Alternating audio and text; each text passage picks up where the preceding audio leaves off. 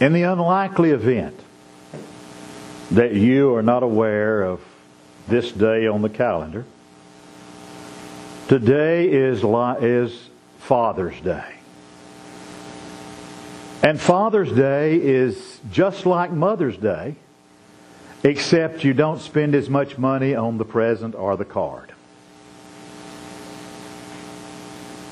A father. What is a father? He's a man who carries pictures in his billfold where money used to be. He's a man that spends the first two years of a child's life encouraging that little one to talk and walk. And then he spends the next 16 years telling that same child to sit down and be quiet. That's what a father is. Well, in Luke chapter 15, we have the story of a father. And it's actually one of the most tender most beautiful stories that Jesus ever told. It's actually sometimes been referred to as the pearl of the parables. And as I think about that story as it's related in Luke chapter 15, I can, in my mind's eye, with my sanctified imagination, I can see the young man in that story calling out to his father. And he tells his father, he says, Father, Dad, I want to talk to you. Now, as a father, I can feel the joy welling up in that father's heart. I can see the sparkle in his eye, the anticipation in his eyes as he waits to talk to his son. You see, when your son says, Dad, we need to talk. Or Dad, I want to talk to you. That's not like it when your wife says, we need to talk. When your wife says to you, we need to talk, you can be 99.9% sure nothing good of it's going to come for you. Either you did something wrong, or you didn't do something that you were supposed to do, or you said something in the wrong tone of voice, whatever it is, when your wife says, honey, we need to talk. Those are the most terrifying words any husband can hear. But when this boy says to his father, I want to talk to you, that is music to the father's ears. Because, like most young men and their fathers, I'm quite sure their relationship is somewhat strained at this point in the young man's life. Because there usually comes a time in the life of every young man when conversations with their father are infrequent, if not altogether non existent. So, this father, being human, loving his son, is grateful for any opportunity for them to talk. And yet, the very next words out of the son's mouth dash any hopes this father has for a meaningful conversation. Because it's then that the young man says to his father, I don't want to wait around for you to die. I want my inheritance now. I can almost see the defiance in his eyes and hear the demanding tone of voice. I want you to give me my inheritance now. And I see the father staggered and taken aback by the insolence of his son. And I also see him unwilling to challenge the incorrigible young man so numbly. The father goes to where he keeps his money and he retrieves it and hands to his son his portion of the inheritance. Oh, I can imagine. I can imagine how desperately that father wanted to warn his son, son, don't go and don't go and squander this inheritance. But he also knew something else. He knew that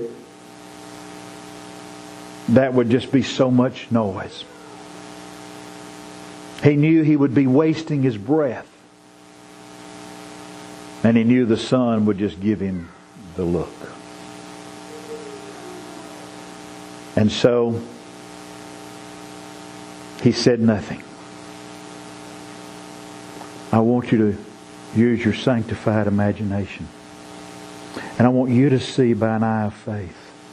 I want you to see the sadness in that father's eyes as he watched that son walk down that road. I want you to see the tears well up in his eyes as he watches him go down the road until he's out of sight. A child he had held within moments of his birth. A child he had cherished from that moment on disappears down that long road without so much as a backward glance. It didn't take long.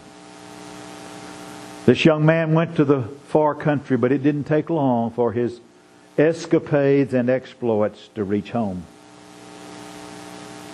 And hearing of those escapades and the apparent indulgences in pleasure, it only grieved his father even more.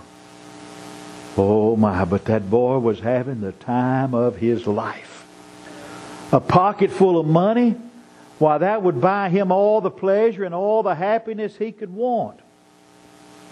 And he found himself surrounded by the kind of fast moving friends he had always wished that he'd had. No more sleepy farmers and dull herdsmen for this boy. No more plain and, and simple female farm neighbors for him.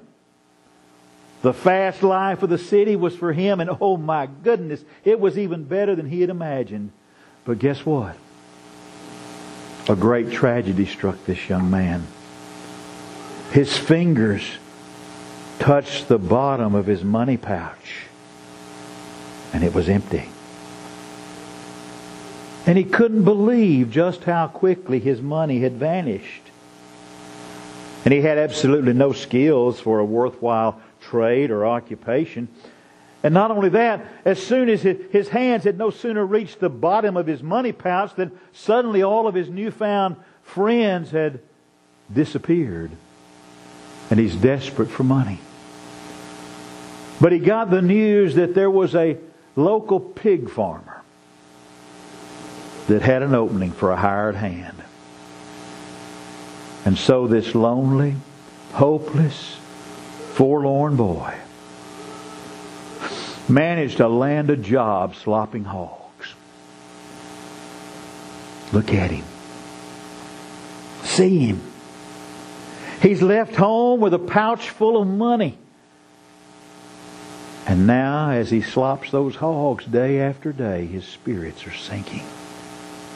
And then suddenly, one morning a light comes on in his brain and he came to his senses. Jesus says he came to himself. And he said, What am I doing here? The hogs are just busy gobbling at the trough. And he says, What am I doing here? And like he expected those swine to answer him, and they didn't. And his thoughts turned to home.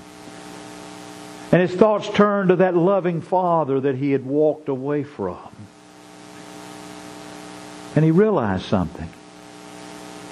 He realized that his father's hired servants lived better than he did. And he began to think out loud and he began to talk out loud and he began to he thought said to himself, if I was working for my father, I'd be able to eat better than I am here because the slop he was feeding the hogs started looking good to him. All of this, those pigs didn't look up from their breakfast. They just and just kept eating. But he resolved in himself, I'm going to go to my father. And I'm going to talk to my father. And I'm going to tell my father, I want to offer to be one of his servants. Now imagine what's going through his heart. He remembered the, in his mind, he remembered the way he broke his father's heart the day he left home. Can you imagine the anguish he was feeling, wondering if his father would even have him back? But he makes his way toward home. And I see the father. One afternoon, absently just staring out a window looking down the road. He'd done that a lot. It was the same road he had seen his son walk down as he left home that day. And off in the distance, he, he sees something. Something that surprises him. A tiny figure advancing toward the farm on the horizon. And the figure comes closer, and the father wonders could it be? No, certainly not. Does look like it is. This, this young man's gait is noticeably slower, though. His shoulders are stooped. But as he got closer, there was no doubt. The father realized, that's my boy. He's home. The father runs out of the house and he starts running down the road toward his son. See, there he goes. Robes flagging in the wind. And the young man looks up. He sees his father running toward him and his knees buckle. What's going to happen to me, he thinks. What punishment is my father going to exact? Am I going to be whipped? Am I going to be exiled? And he realizes his only chance his only chance for survival is nothing more than pure contrition. And as the boy's father reaches him, the boy says, Father, I've sinned against God. I've sinned against you. I don't deserve to be your. And guess what? His father's not even listening. He told the servants, he said, You go kill the fatted calf. Put a ring on the boy's finger. Put a robe on his back. I can see that father as he embraced that son. I see the tears of joy streaming down his cheeks. I see him holding that boy's face and grinning at him and smiling at him to that boy smiled back. And I hear him shouting. The neighbors heard him shouting. The servants heard him shouting. We're going to have a party. We're going to have a celebration. We're having a homecoming feast and a family reunion. My son that was lost has been found. But you have to ask, as you look at that story, why did the boy do it? Why did that boy leave home and go to the far country? It wasn't because he got up on the wrong side of the bed one morning. He didn't get up and come to the desperate conclusion and, and wake up one day and say, you know, I'm going to see just how big a mess I can make out of my life. He wasn't a monstrosity. And he wasn't in the least bit abnormal. If we actually read the story objectively, that young boy in that story is a whole lot like you and I are. And he was no more eager to wreck his life than you and I are eager to wreck our lives. When he said to his father, Father, I don't want to wait for you to die. I want my part of the inheritance now. He, wasn't, on, wasn't planning that he would land in the hog pen by the trough of swill slopping hogs. That wasn't part of his long range plan.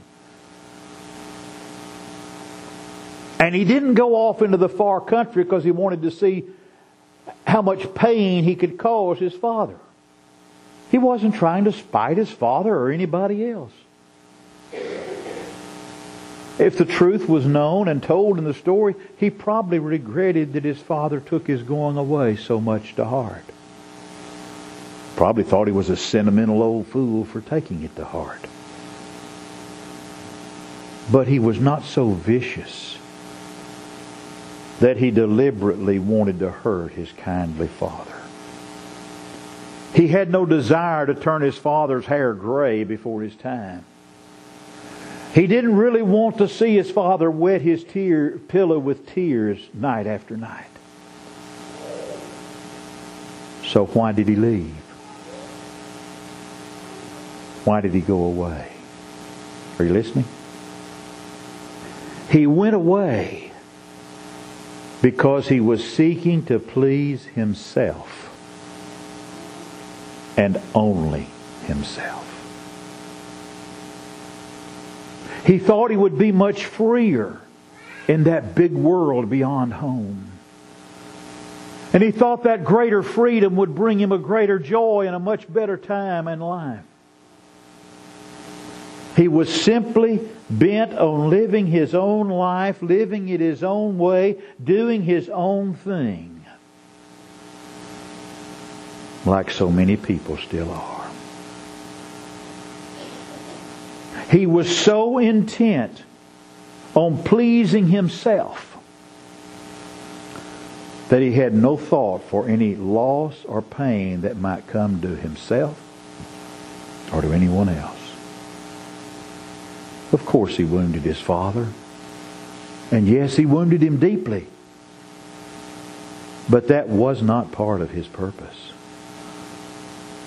All he was trying to do was live life unhampered by any of the restraints that home authority might put on him. Self pleasing. The desire to please self. Beloved, that is the very essence of sin. And Jesus says if we are to follow him, we have to be willing to deny self. Pleasing self.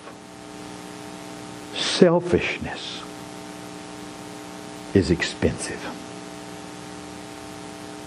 That man or woman who is determined to please self is a man or a woman that is doomed to pay a terrible price.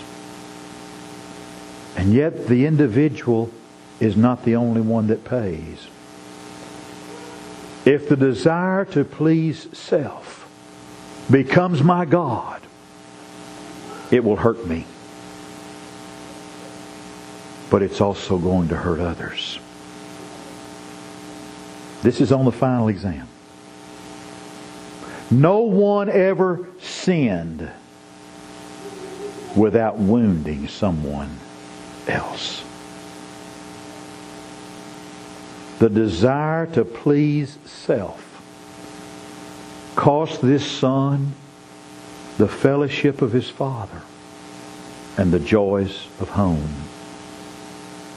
And the moment that self will becomes the goal of any soul is the moment that soul breaks with God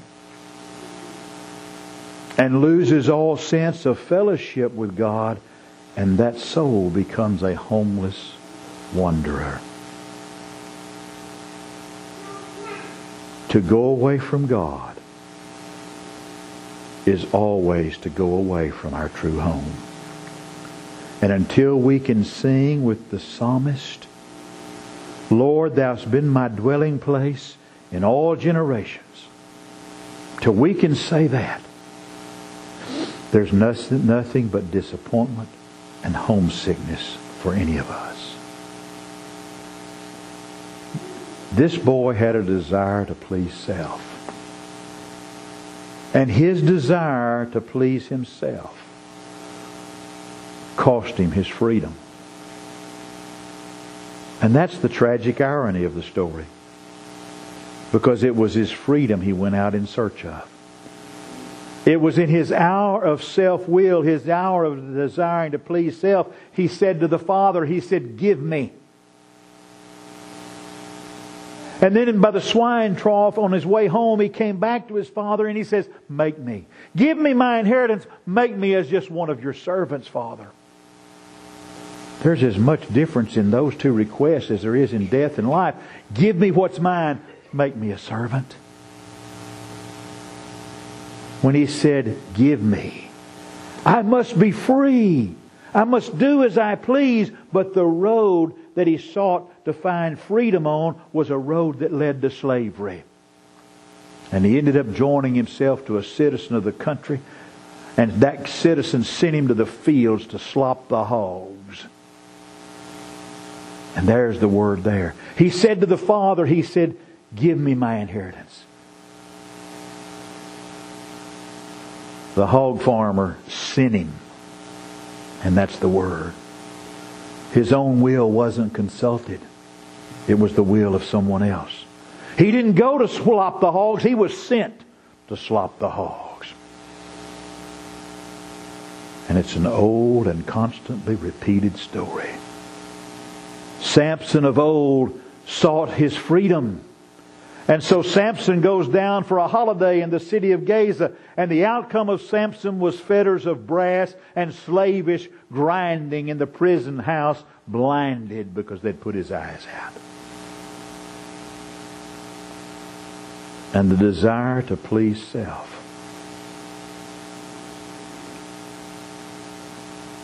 The price this boy paid was doing a mean and sordid task. He was sent to the field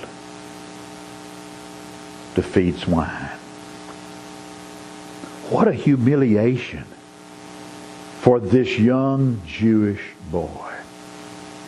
Can you imagine a more pathetic way for this boy to be using his life than out slopping the hogs? And we understand it. And we understand the full tragedy of it in the light of the things, the fine things he might have done. For him to be in the swine pen, that's, that's bad enough. But to be there feeding the hogs when he had the perfect right to be at home in the Father's house, that's even worse. The terrible, awful truth about self-will is that it not only sets us to do tasks that are sordid and worthless, but self-will robs us of the joy of putting our hands to tasks that are worthwhile. This young boy's selfishness, his desire to please self, actually cost him everything. The story says that he spent everything he had. His fingers touched the bottom of his money pouch. He became a moral and spiritual bankrupt boy. And he ended up with an empty heart and an empty belly and a gnawing cry that made him say, I perish with hunger. But thanks be to God, that's not the end of the story. He came to himself. That is, when he was doing all those wild and foolish things, he was not at himself. Self-will, selfishness, the desire to please self and no one but self is nothing less than moral insanity. Coming to himself means that not only did this boy recover his sanity, but having done so, he faced the facts about himself. He did something that's always smart. He looked the truth squarely in the face. And he realized something. He was perishing with hunger. He was starving to death. And he realized he was doing so needlessly because he realized that his father's hired servants had bread enough and to spare. And having come to his senses, having come to himself, he made a decision. He said, I'm going to arise and I'm going to reform. No, he didn't. That's not what he said. Reformation is good, but that's not good enough. He resolved to go to the Father. He said, I will arise and I will return to my Father's house. I'll never stop until I come face to face with God. Who is this boy? The prodigal son, as he's come to be known. He is that poor soul who's flung away from his father and wasted his substance with riotous living. As is every man and woman on the top side of God's green earth who's living life outside the will of God. Everyone who's not living God's kind of life. And for those not living God's kind of life, the wisest thing that can ever be done is to turn their steps back toward God. I don't know what's going on in your world this morning. Have you gone away from God? Are you living life in the will of God? Is Jesus Christ the Lord and Master of your life? Or are there changes that need to be made? Right now, this morning. If Jesus Christ is not Lord and Master of all of your life, He's not Lord and Master at all in your life. Can we help you make the changes necessary for Jesus to be Lord of your life? If we can help you, come and let us do that as together we stand and while we sing.